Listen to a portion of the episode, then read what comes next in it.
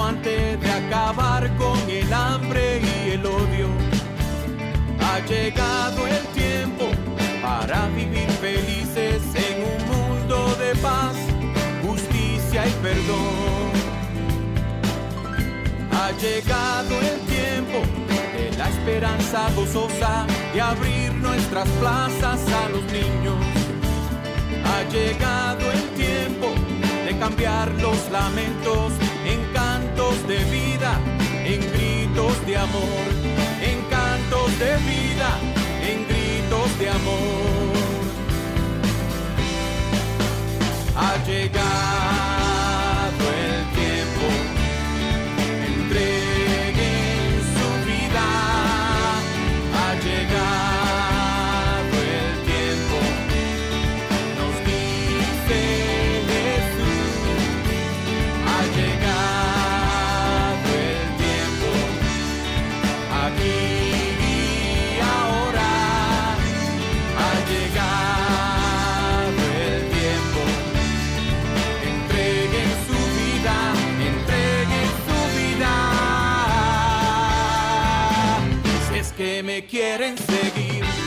Bienvenidos.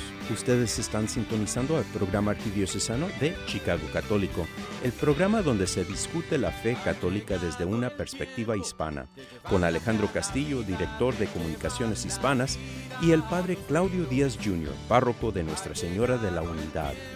Chicago Católico les llega cada viernes de 8 a 9 de la mañana en la WNDZ 750 AM. Y ahora vamos a acompañar a nuestros presentadores, el Padre Claudio Díaz Jr. y Alejandro Castillo. Buenos días, Padre Claudio, y buenos días, Radio Escuchas. ¿Cómo estamos hoy? Buenos días Alejandro y buenos días Chicago. Aquí el programa Chicago Católico, llegando a tu casa, a tu vida y a tu corazón. Y Padre, de nuevo, Grabado. Así es que, por favor, guarden sus llamaditas hasta la próxima vez que estemos en el estudio. Y Padre, ¿qué hay de nuevo? Pues mira, queremos eh, eh, comenzar eh, hablando un poquito sobre la celebración que se llevó a cabo hace dos semanas eh, en honor a María, Madre de la Divina Providencia. Este año la misa se llevó a cabo en la parroquia de San José Sánchez del Río, en la comunidad de Santa Filomena. Ahí nos reunimos un, un grupo muy lindo. eh, me llamó la atención de, de que vi muchos parroquianos, Mm, personas de la parroquia apoyando eh, esa, esa iniciativa. Eh, una misa muy linda, muy sentida.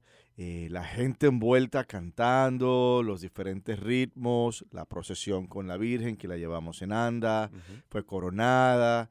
eh, una, una actividad muy linda y que ya lleva eh, 16 años. Wow. Ya son 16 años llevando a cabo esta misa arquidiocesana. ¿Ves?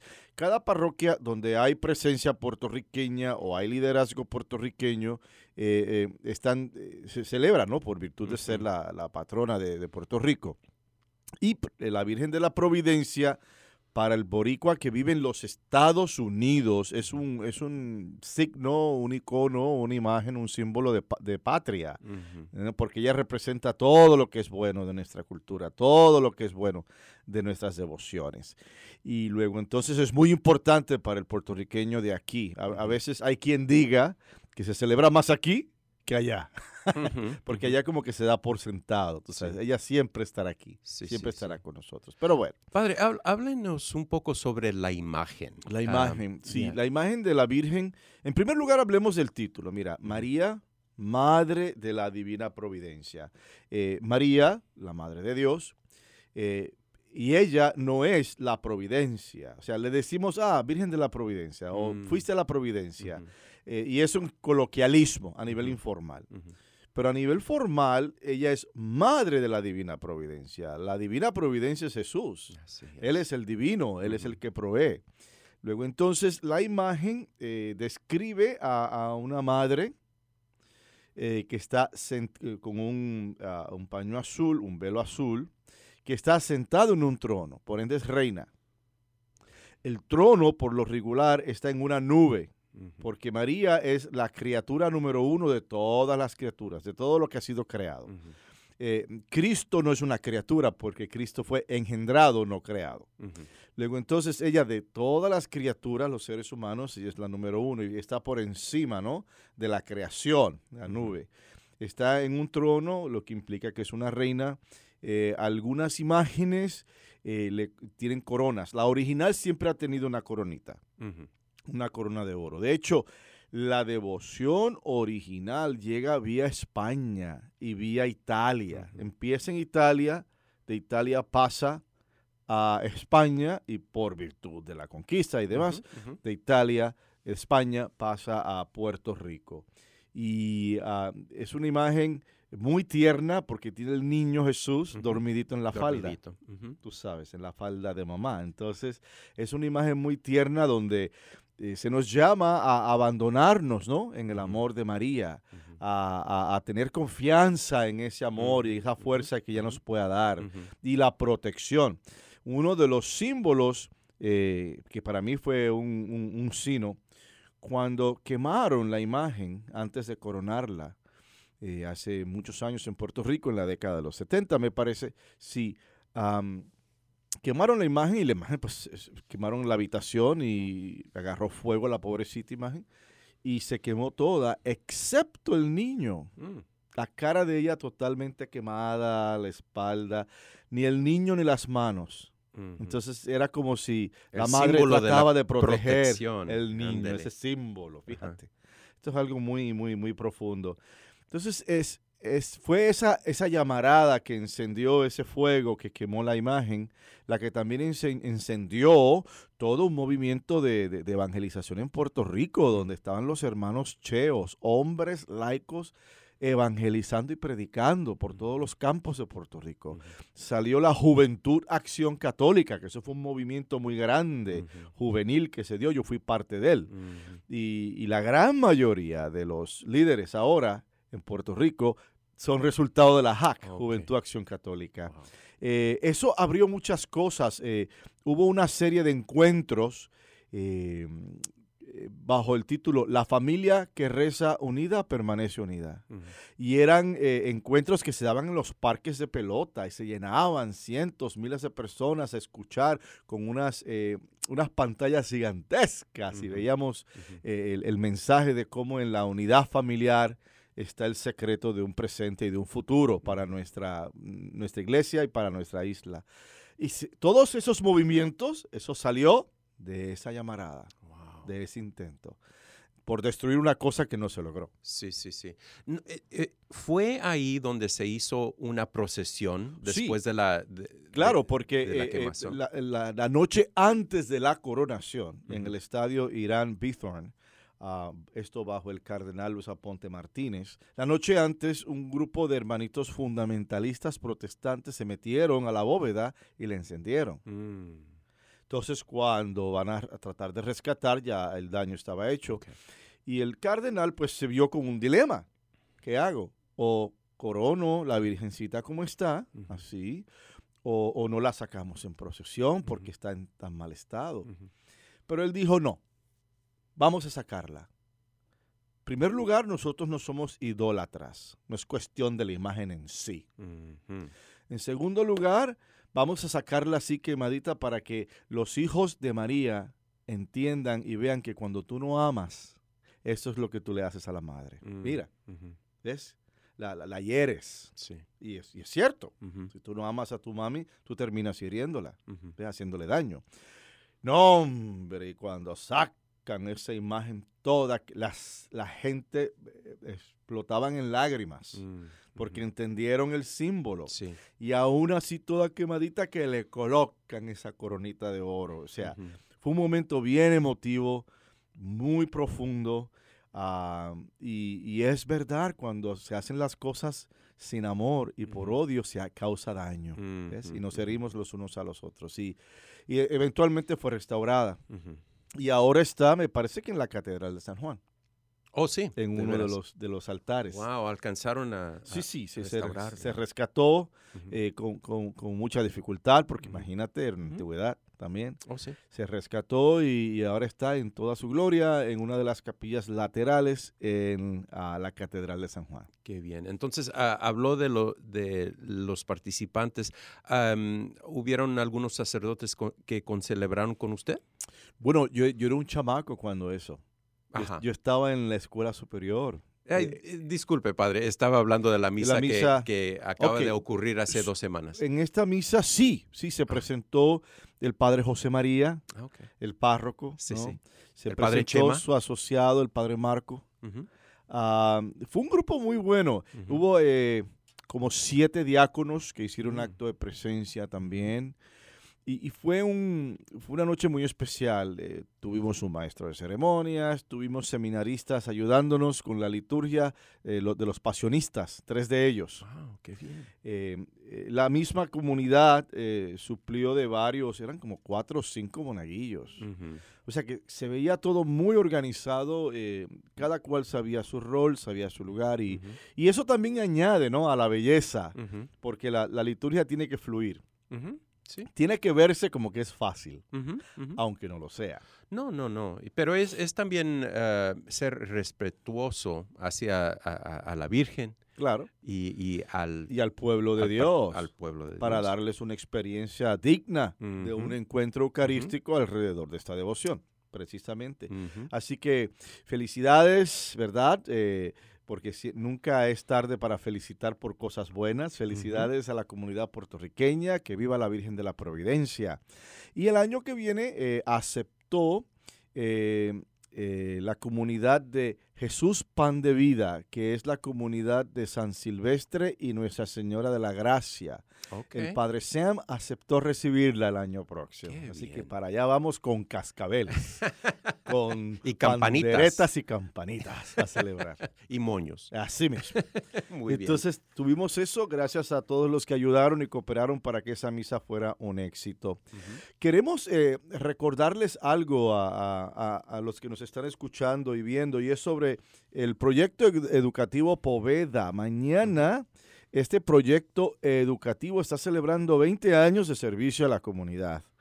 Y, y esa es una invitación y un llamado a estudiantes, colaboradores, voluntarios, amigos del proyecto Poveda a hacer acto de presencia sábado 3 de diciembre eh, a las 4 de la tarde habrá una misa en Santa Francisca de Roma. Ujú. Francis of Rome. Será presidida por nuestro querido obispo Bart Tozek. Después, a las 5, habrá una conmemoración de la fundación del proyecto. Aquí tuvimos a Carmen Aguinaco Así recientemente y nos habló de los objetivos de este grupo y de este proyecto. Y se presentarán el monseñor eh, a Mark Bartolczyk, eh, a, a Aranza Aguado, fundadora y primera directora del proyecto, harán acto de presencia y asumo que tendrán unas palabras. Y después, fiesta, porque Así siempre es así.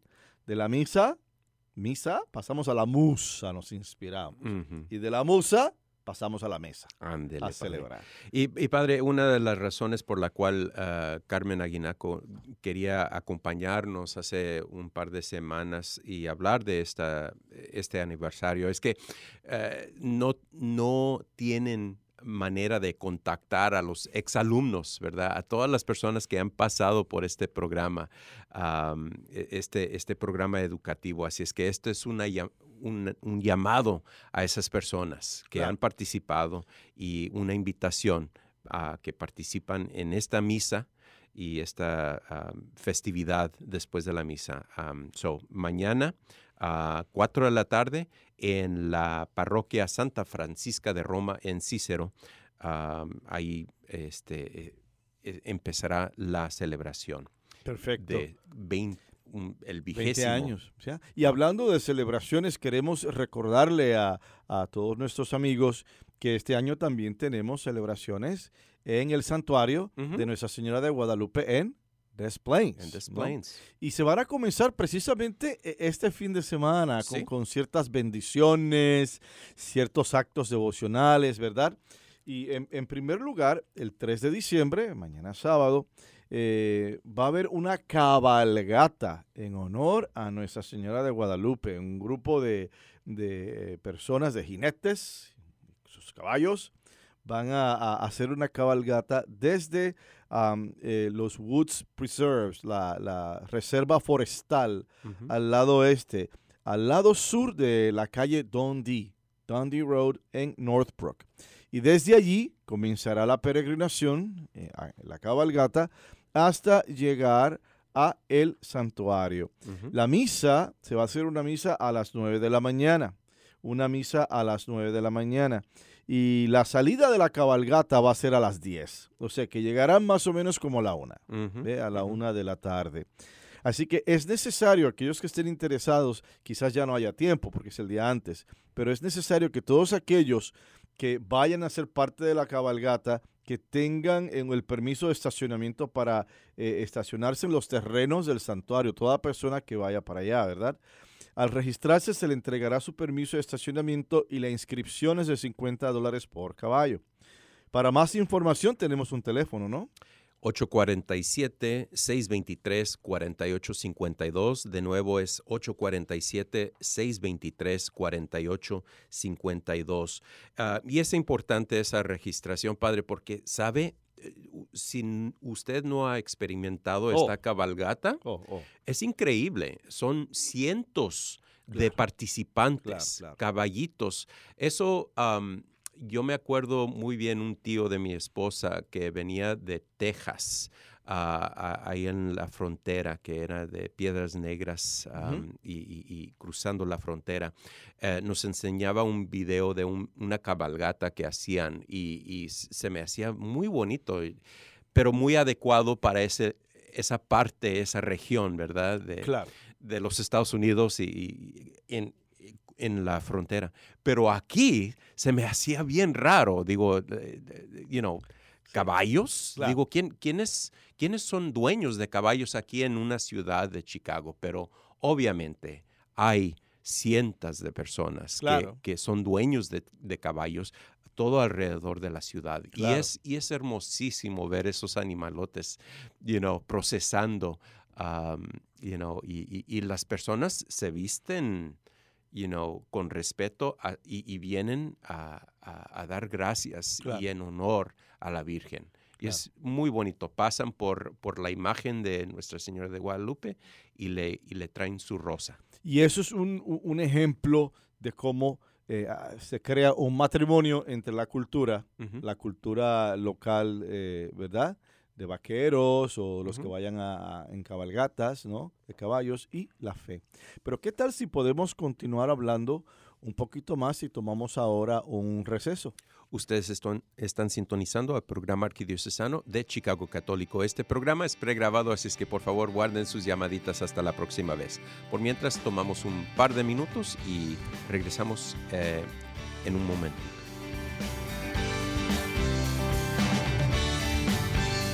Ha llegado el tiempo de la caridad acuante, de acabar con el hambre y el odio.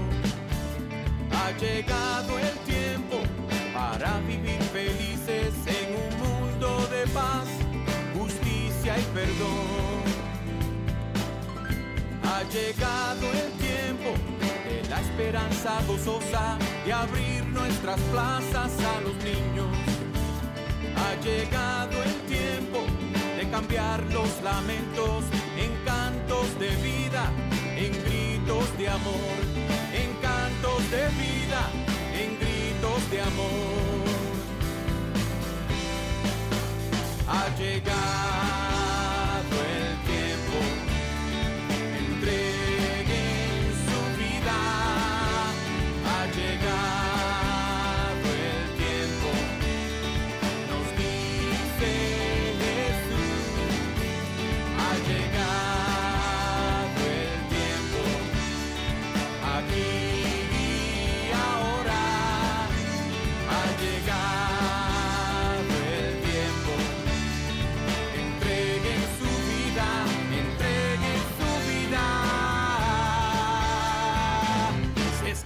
quieren seguir.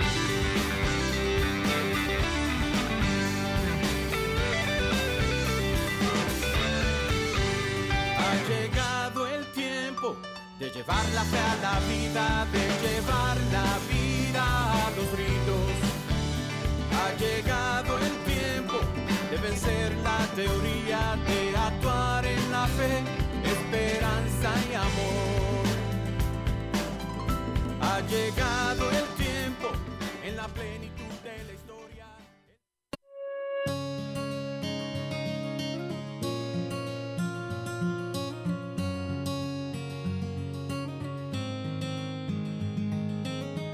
Welcome back. Es fabuloso verlos. Dobrze jest znowu być razem. Qué bueno estar juntos otra vez. Después de tantos meses separados, se han levantado los límites de capacidad por la pandemia y queremos darles la bienvenida a todos de vuelta a la iglesia. Podemos rezar juntos otra vez y escuchar cuando nuestros coros eleven sus voces en canción.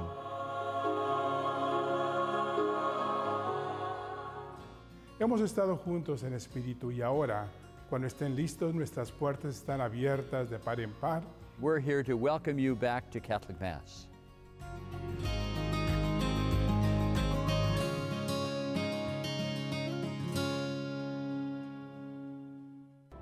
El Ministerio de Cementerio es un ministerio central de nuestra fe católica unido a las obras de misericordia corporales. Es reconfortante saber que nuestros cementerios católicos están cuidando los restos de nuestros seres queridos que esperan la resurrección. Hay 45 cementerios católicos en la Arquidiócesis de Chicago dispuestos a ayudarlo en el momento de la pérdida. Llame al 708-449-6100 o visite catholiccemeterieschicago.org para asistencia. Cementerios Católicos, sirviendo a la comunidad católica desde 1837.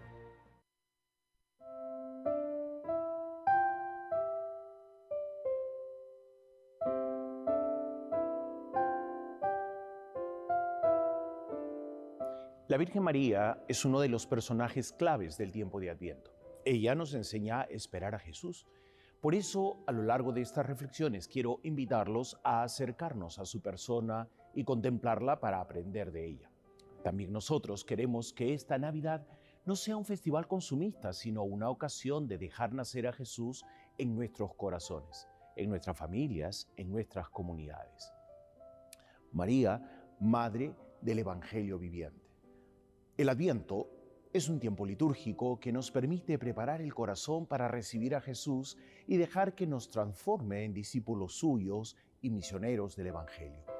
La iniciativa de venir a nosotros es suya por encargo de su Padre. Nos dice el apóstol, tanto amó Dios al mundo que entregó a su Hijo único para que todo el que crea en Él no muera, sino que tenga vida eterna.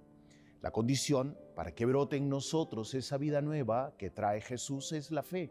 Y por eso en este tiempo de Adviento nos muestra una mirada que se vuelve como María, la joven nazarena, que es modelo de creyente para todos nosotros.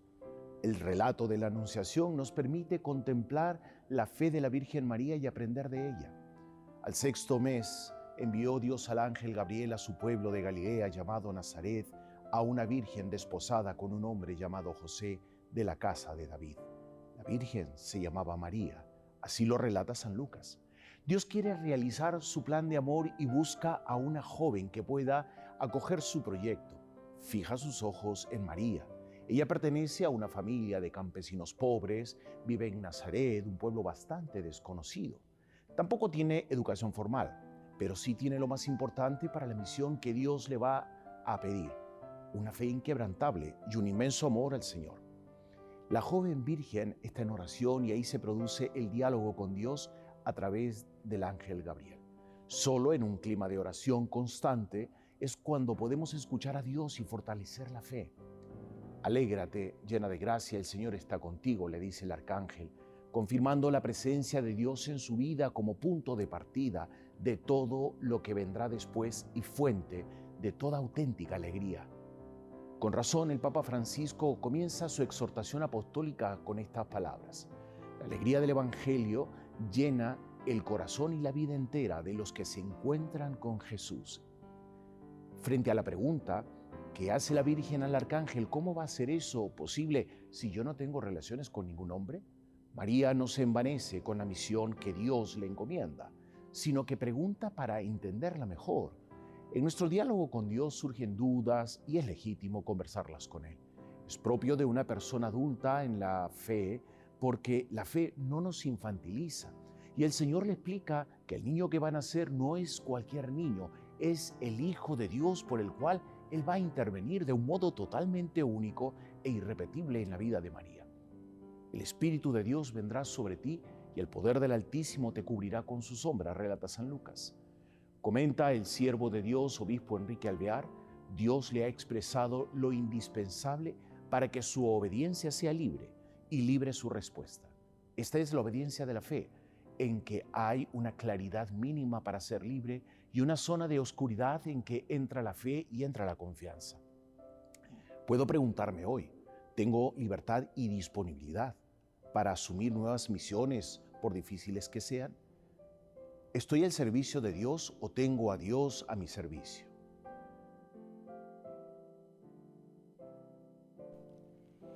Ustedes están sintonizando al programa arquidiocesano de Chicago Católico. Este programa es pregrabado, así es que por favor guarden sus llamaditas hasta la próxima vez. Padre, ¿qué le pareció la reflexión de Padre Alejandro Marca? Maravilloso, una, una reflexión muy, muy sentida, muy esbozada, eh, con una teología muy bien trabajada sobre este primer domingo de Adviento y, dándole énfasis a la Virgen, ¿no? Y a la aparición del ángel y, demás. Así que los otros me dicen que son igualmente hermosos, así que preparados, porque son cuatro de ellos, uno por cada semana. El padre Alejandro Márquez el liaison de la renovación carismática católica de Chicago y esperamos tenerlo más, más, tardecito. más tardecito en este programa. Pero por mientras vamos a eh, leer la lectura del Evangelio de este domingo, lectura del Santo Evangelio según San Mateo. En aquel tiempo comenzó Juan el Bautista a predicar en el desierto de Judea, diciendo, arrepiéntanse, porque el reino de los cielos está cerca. Juan es, el, es aquel de quien el profeta Isaías hablaba, cuando dijo, una voz clama en el desierto, preparen el camino del Señor, enderecen sus senderos. Juan usaba una túnica de pelo de camello, ceñida con un cinturón de cuero, y se alimentaba de saltamontes y de miel silvestre. Acudían a oírlo los habitantes de Jerusalén, de toda Judea y de toda la región cercana al Jordán, confesaban sus pecados y él los bautizaba en el río. Al ver muchos fariseos y saduceos, iban a que los bautizara, les dijo, raza de víboras, ¿quién les ha dicho que podrán escapar al castigo que les aguarda? Hagan ver con obras de su conversión y no se hagan ilusiones pensando que tienen por el Padre a Abraham, porque yo les aseguro que hasta de estas piedras de, puede Dios sacar hijos de Abraham. Ya el hacha está puesta a la raíz de los árboles, y todo árbol que no dé fruto será cortado y arrojado al fuego. Yo los bautizo con agua, en señal de que ustedes se han convertido, pero el que viene después de mí es más fuerte que yo, y yo ni siquiera soy digno de quitarle las sandalias. Él los bautizará en el Espíritu Santo y su fuego. Él tiene el bieldo en su mano para separar el trigo de la paja. Guardará el trigo en su granero y quemará la paja en un fuego que no se extingue. Esta es la palabra del Señor. Hermanas y hermanos, las escrituras eh, de este segundo domingo de Adviento tienen un tono eh, hermoso, poético. La primera lectura si se fijan bien que habla de en aquel día brotará un renuevo del tronco de Jetse, o sea, un cambio, algo nuevo, algo novedoso, algo que va eh, eh, lleno de sabiduría, inteligencia, consejo, fortaleza. Eh, empieza a hablar esa primera lectura de cosas supuestamente opuestas dice de eh, la vaca pastará con la osa y sus crías vivirán juntas. Eh, el león comerá paja con el buey. O sea, aparentes contradicciones donde todos estos mundos que supuestamente se entienden como opuestos se unen para dar gloria a Dios. La segunda lectura termina con la línea, por eso te alabaré y cantaré himnos a tu nombre. No simplemente el sentido este de unidad, no simplemente el sentido de plenitud, de que todos estemos, ¿verdad? En, precisamente en la misma posición, pero de la unidad sale la alabanza, sale la gloria a Dios y se cantan himnos en su nombre. Y ese es el trasfondo, y que se aparece San Juan Bautista. Hoy las escrituras nos presentan un profeta muy especial dentro de su personalidad excéntrica, parece más bien un hippie de los años 60, así con, con, su vestimenta de pelo de camello y su cinturón, su pelo largo y comiendo solamente saltamontes y miel del campo. Eh, este hombre se presenta como un hombre que tiene una visión y una identidad claras. Tan sencillo como eso.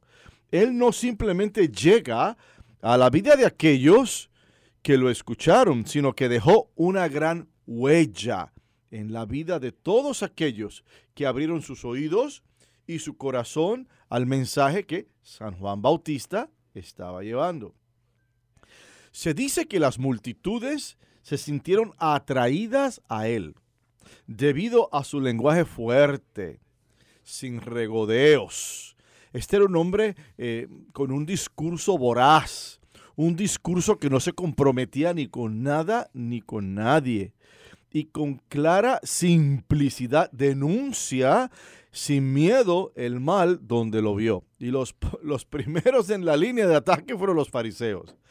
Los fariseos que seguramente estaban ahí de curiosos, ¿verdad? Metidos en, en lo que no les concernía, por ahí estaban para criticar y son los primeros que reciben el golpe de San Juan Bautista cuando dice raza de víboras. O sea, ustedes son venenosos. Ustedes son intoxicantes, ustedes son tóxicos, ustedes envenenan las aguas, cambian los corazones, cambian las mentes para mal. Y claro, él corrige a los fariseos y seduceos por simplemente sostener el título de los hijos de Abraham, pero de no hacerlo evidente con sus vidas y con sus actos. No se portaban como hijos de Abraham. Pero su misión no era de retar por retar. Hay personas en esta vida y en este mundo que les encanta ser controversiales. Les encanta abrir la boca y crear controversia. En parte porque eso es una forma de llamar la atención. Y si ellos les gusta llamar la atención, lo hacen así. Él no estaba trayendo controversia por el simple gusto de retar a nadie. No, no, no. Su misión era de anunciar el reino de Dios. La urgencia de él era llevar el mensaje del reino de Dios para todos. Él se convierte en el portavoz de mejores cosas por llegar. Eso lo hace profeta. No es que él esté vaticinando o mirando un futuro. No, no, él lo que hacía es, mira, esto es lo que está pasando ahora y si seguimos este camino, esta va a ser la consecuencia. Y si seguimos este otro, esta va a ser la consecuencia de caminar de esa manera.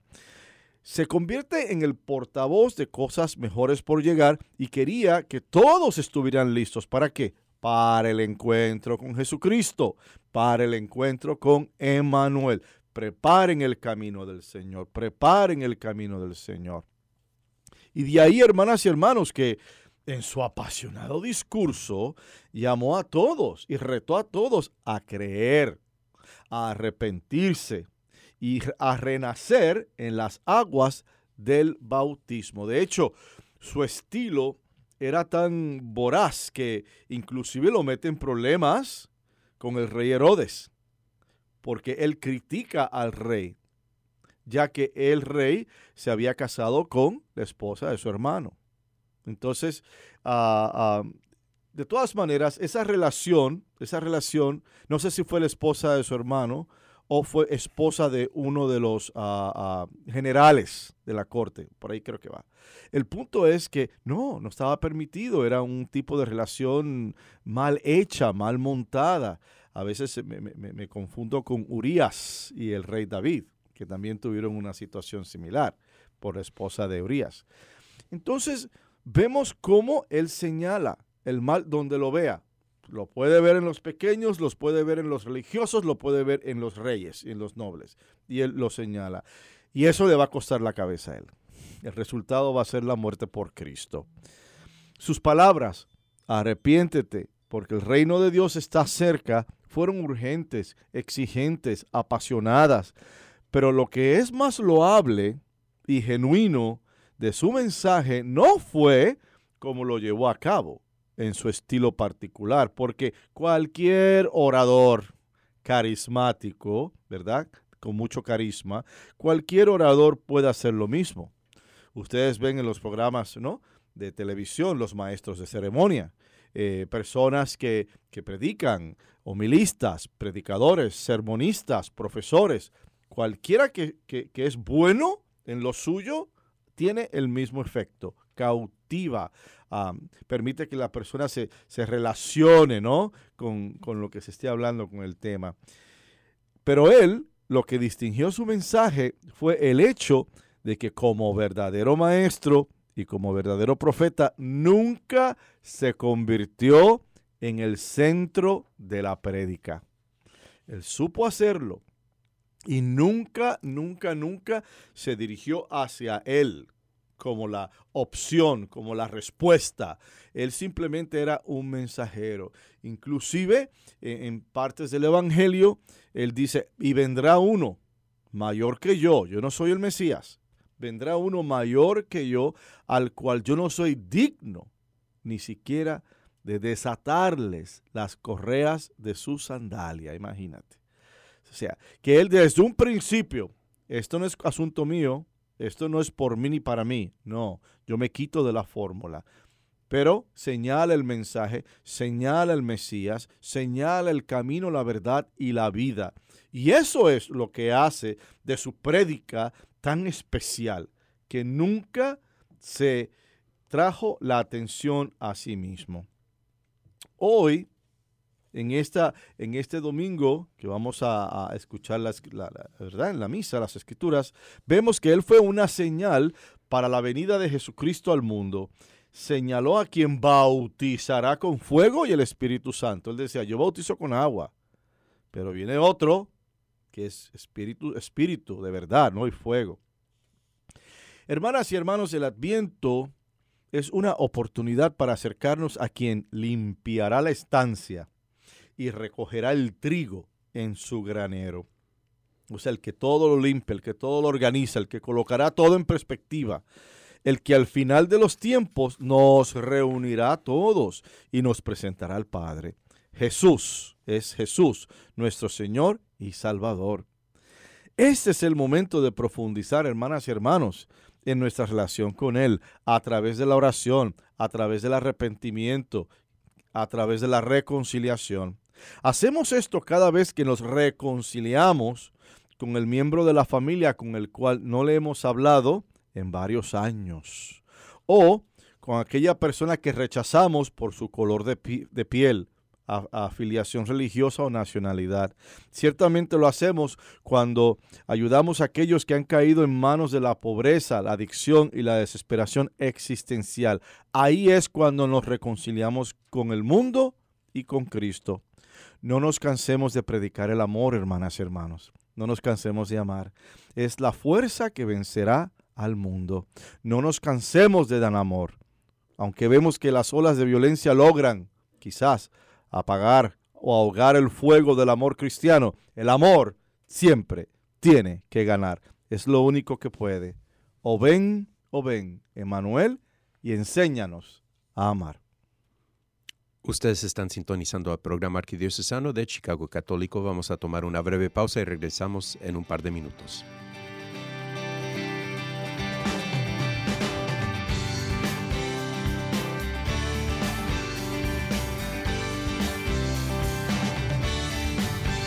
Ha llegado el tiempo de la caridad acuante, de acabar con el hambre y el odio.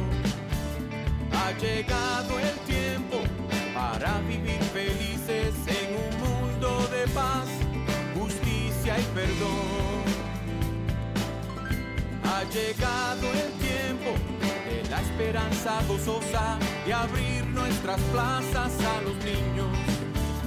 Ha llegado el tiempo de cambiar los lamentos en cantos de vida, en gritos de amor, en cantos de vida, de amor.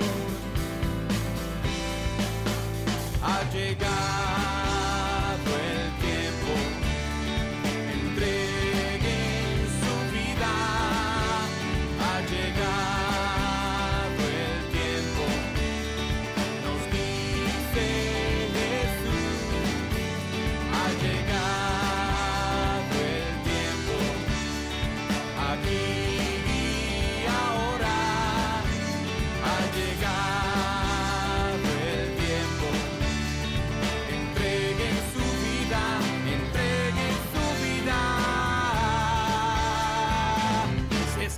quieren seguir.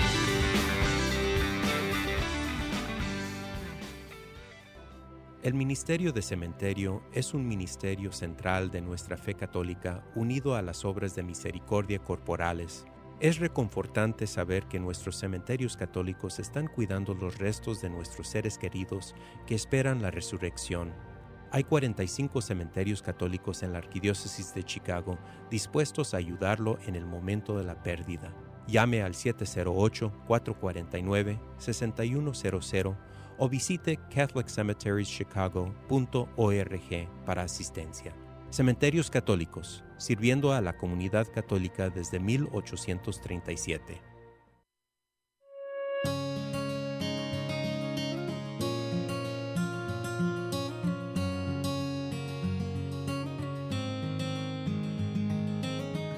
Welcome back. Es fabuloso verlos.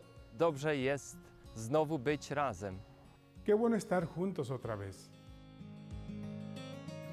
Después de tantos meses separados, se han levantado los límites de capacidad por la pandemia y queremos darles la bienvenida a todos de vuelta a la iglesia. Podemos rezar juntos otra vez y escuchar cuando nuestros coros eleven sus voces en canción. Hemos estado juntos en espíritu y ahora, cuando estén listos, nuestras puertas están abiertas de par en par. We're here to welcome you back to Catholic Mass.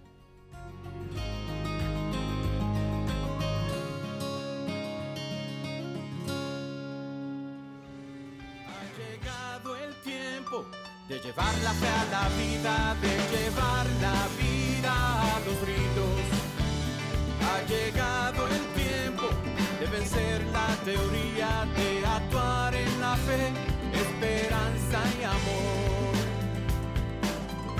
Ha llegado el tiempo, en la plenitud de la historia, el Padre a su Hijo envió. Ha llegado el tiempo, el reino en justicia depende de ustedes hacerlo verdad y depende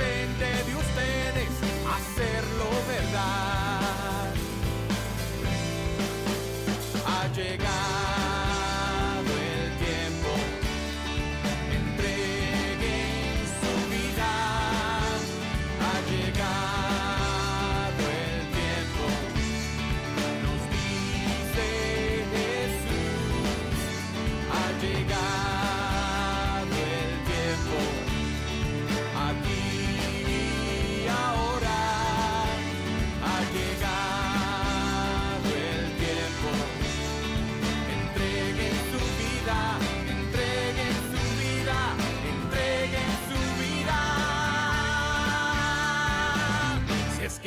que me quieren seguir.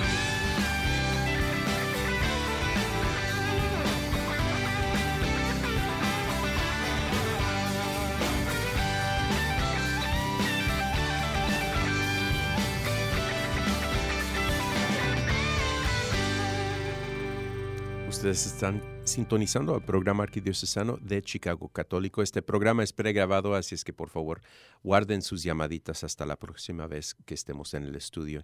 Padre, eh, increíble este, este evangelio de, de para poder prepararnos para la llegada de nuestro Señor.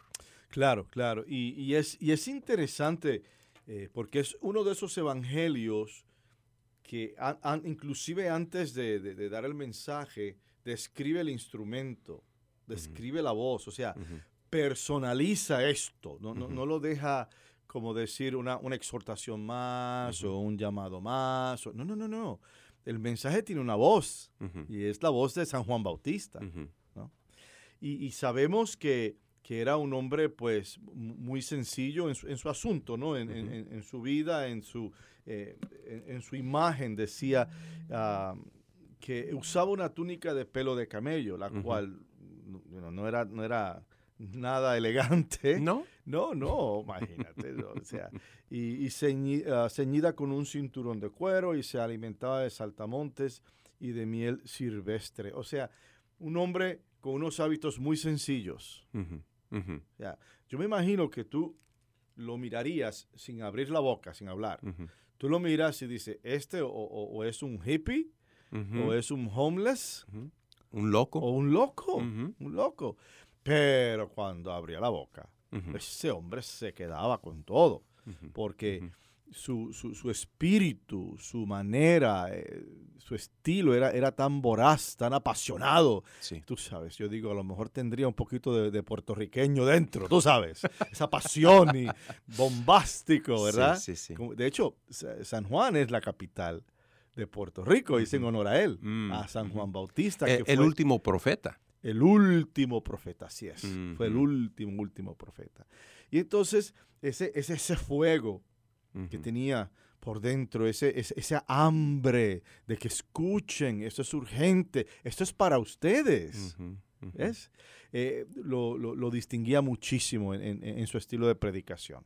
Padre, em, usted ha ido a, a Tierra Santa, ha ido al río Jordán, ¿verdad? Claro. Entonces, este, yo, yo tuve esa oportunidad hace, hace unos cuantos años y me acuerdo que era eh, básicamente en medio de, bueno, pararon donde dice que ahí Ujú. estuvo bautizando eh, Claro. eh, este, Juan el Bautista y era en medio de un desierto. Así es. No era en, en- en medio de una ciudad ni No, nada. no, no, Y era, no, era una disten- distancia a civilización. Entonces me, me- me dio, eh, fue medio raro, digo, descubrir que, wow, fue en medio de nada, pero n- no importa. Se, se juntaba la gente Oh, por sí. el poder de su palabra. Por el poder de su palabra, interesantísimo. Y, y seguramente ah, para el tiempo de Jesús habrían ciertas villitas es que ya han desaparecido por el Sí. paso de los años. Pero seguramente habían ciertas villitas y, y la voz se corría. Entonces de ahí que se acercaban a- a- al río Jordán a, a escuchar la palabra de, de San Juan Bautista. Y, y lo interesante es que dice, acudían a oírlo los habitantes de Jerusalén. Imagínate. Hasta los habitantes de Jerusalén venían a, escucharlo. Que, interesantísimo y de toda Judea, o sea, su- al sur, Jerusalén, Judea, ah, o sea, eh, eh, es- y, y toda la región cercana al Jordán, Ujú. que venían muchas que se enteraban. Yo me imagino que él, que él ya llevaba seguramente semanas, si no meses, viviendo en esa área Ujú. y, y seguramente hasta en una cueva, así muy. Ujú. o, o en una casa eh, como invitado. Y, y su poder y su palabra era la que atraía a todas estas personas. Y, y yo me imagino que él quería que todo el mundo se convirtiera porque creen en, el mensaje, creen la palabra, que no fueran conversiones emocionales. Ujú. Este me vino a resolver mi problema. Este me vino a leer mi futuro o el oráculo. No, no, por, por ahí no iba la cosa. Porque al contrario, se acercaron los fariseos y les fue como en fiesta. Entonces, ah, ah, él quería que esas conversiones fueran a través de la fe. Del pueblo y que se prepararan porque venía el Mesías y él lo sabía. Él era parte de ese, de ese plan de salvación hay una, una teoría muy fuerte que coloca a San Juan Bautista en su adultez, porque recuerda que eh, en el, el contexto judío, para tú ser un hombre tenías que tener más de 30 años. Si eras de 25, tú eras un chamaco, Mm. para ellos, no culturalmente. Entonces yo me imagino que él pasó cierto tiempo eh, y la teoría dice que él fue parte de unos grupos que habían en Qumran, donde se encontraron los, los documentos y los escritos. En una eh, cueva. en una cueva, que habían unas comunidades, esta comunidad en particular, que eran los que escribían. Y eran como monjes, el equivalente a los monjes, donde ellos practicaban los ritos de purificación por agua Mm. Y vivían en comunidad, pero cuando tenían que ir al pueblo a comprar provisiones, por decir, habían unas piscinas en la entrada, unas piscinitas, con unas escaleras. Ujú. Entonces tú entrabas, ¿ok? Te bañabas, te ponías ropa limpia, subías las escaleras, te ibas para el pueblo. Regresabas del pueblo por las mismas escaleritas, bajabas, Ujú. te bañabas y ropa nueva y entrabas a la comunidad. O sea, esa noción de la purificación del agua, eso se dice que él agarra ese, ese concepto y entonces lo trae, porque no había un monasterio, no habían piscinitas, pero hay un río. Ujú. Entonces, él agarra y aplica toda esa enseñanza para ser vehículo del concepto del bautismo. Interesantísimo, Sí, sí. ¿ves? Porque de la nada no sale nada. Y, y estas cosas no se dan en un vacío. Tiene que haber a nivel humano, ¿no? Ciertas cosas que te permitan hacer lo que estás haciendo. Eh, lo- también lo que me, me hace eh, muy interesante es que Juan el Bautista tenía la atención de mucha gente, ¿verdad? Y que, you know, en esta sociedad muy fácil se les sube a la cabeza a las personas del poder, de, de tener esa atención de, de- de- cientos de personas. Y entonces es interesante que nunca perdió ese enfoque. Nunca. Él nunca perdió la perspectiva. Ujú. Nunca, nunca, nunca. Am, inclusive, ah, sí, nu- nu- nunca la perdió. Ujú. Y, y ahí está para mí el valor de su ministerio, que él sabiendo quién era y entendiendo que su palabra tenía un efecto, ¿verdad? Y que tenía un- una influencia en la vida de, de- de sus hermanos, aún así él entendía que era cuestión de Jesús, del Salvador, del Mesías. Ahí está el centro, no es él. La, la- la lección que tenemos en este, en este evangelio es, you know, prepararnos, prepararnos, pero eh, ¿de qué manera nos podemos preparar? Perfecto.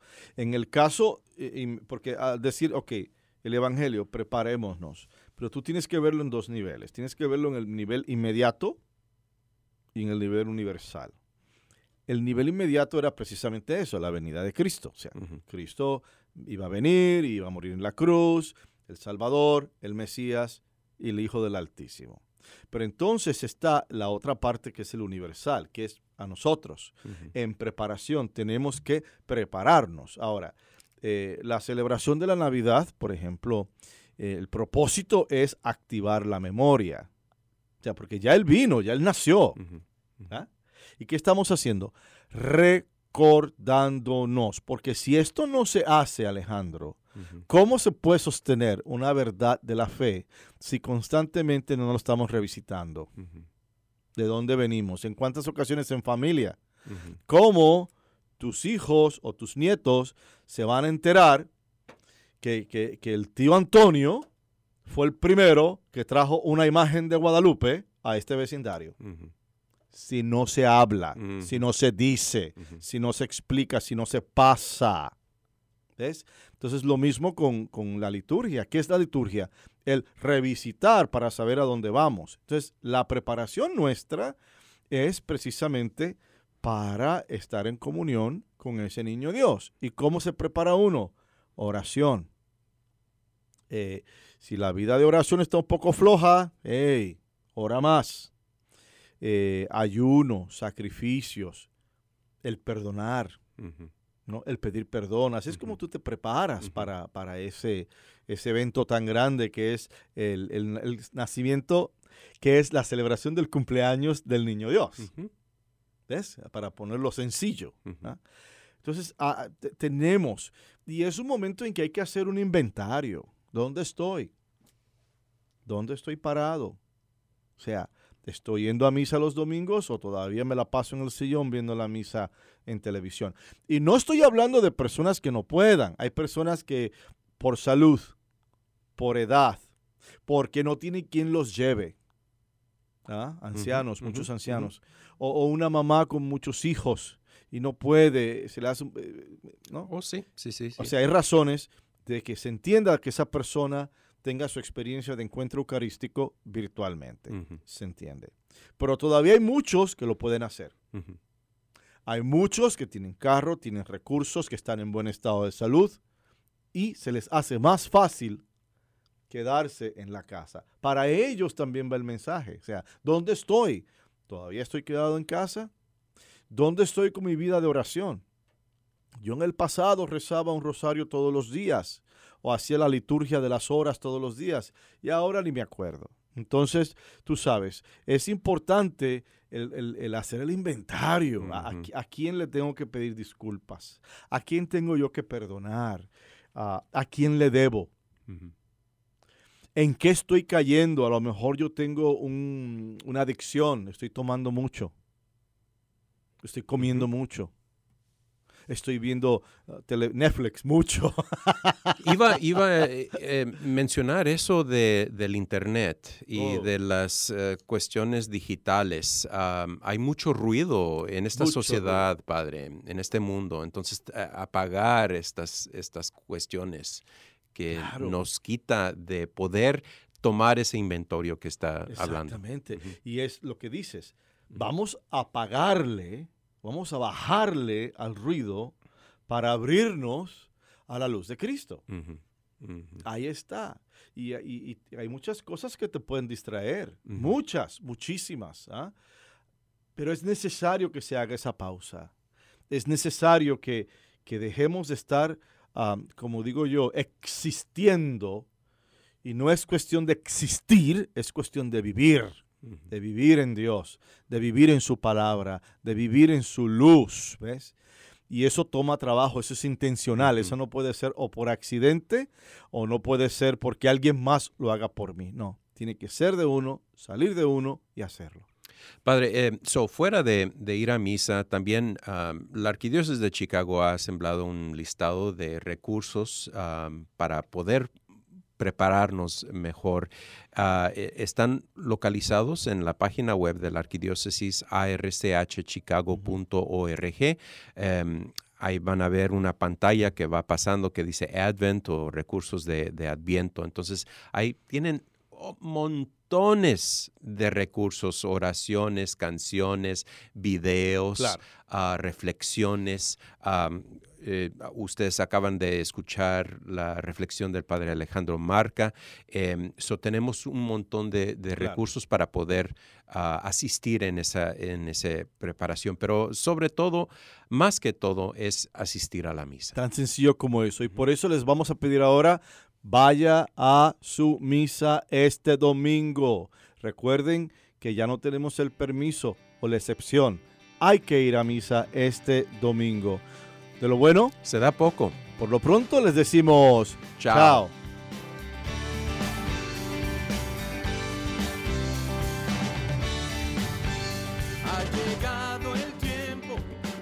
Ustedes han escuchado al programa arquidiocesano de Chicago Católico, llegando a toda la área metropolitana de Chicago cada viernes de 8 a 9 de la mañana en la WNDZ 750 AM. Hasta la próxima vez y que Dios los bendiga. la esperanza gozosa de abrir nuestras plazas a los niños. Ha llegado el tiempo de cambiar los lamentos en cantos de vida, en gritos de amor, en cantos de vida, en gritos de amor. Ha llegado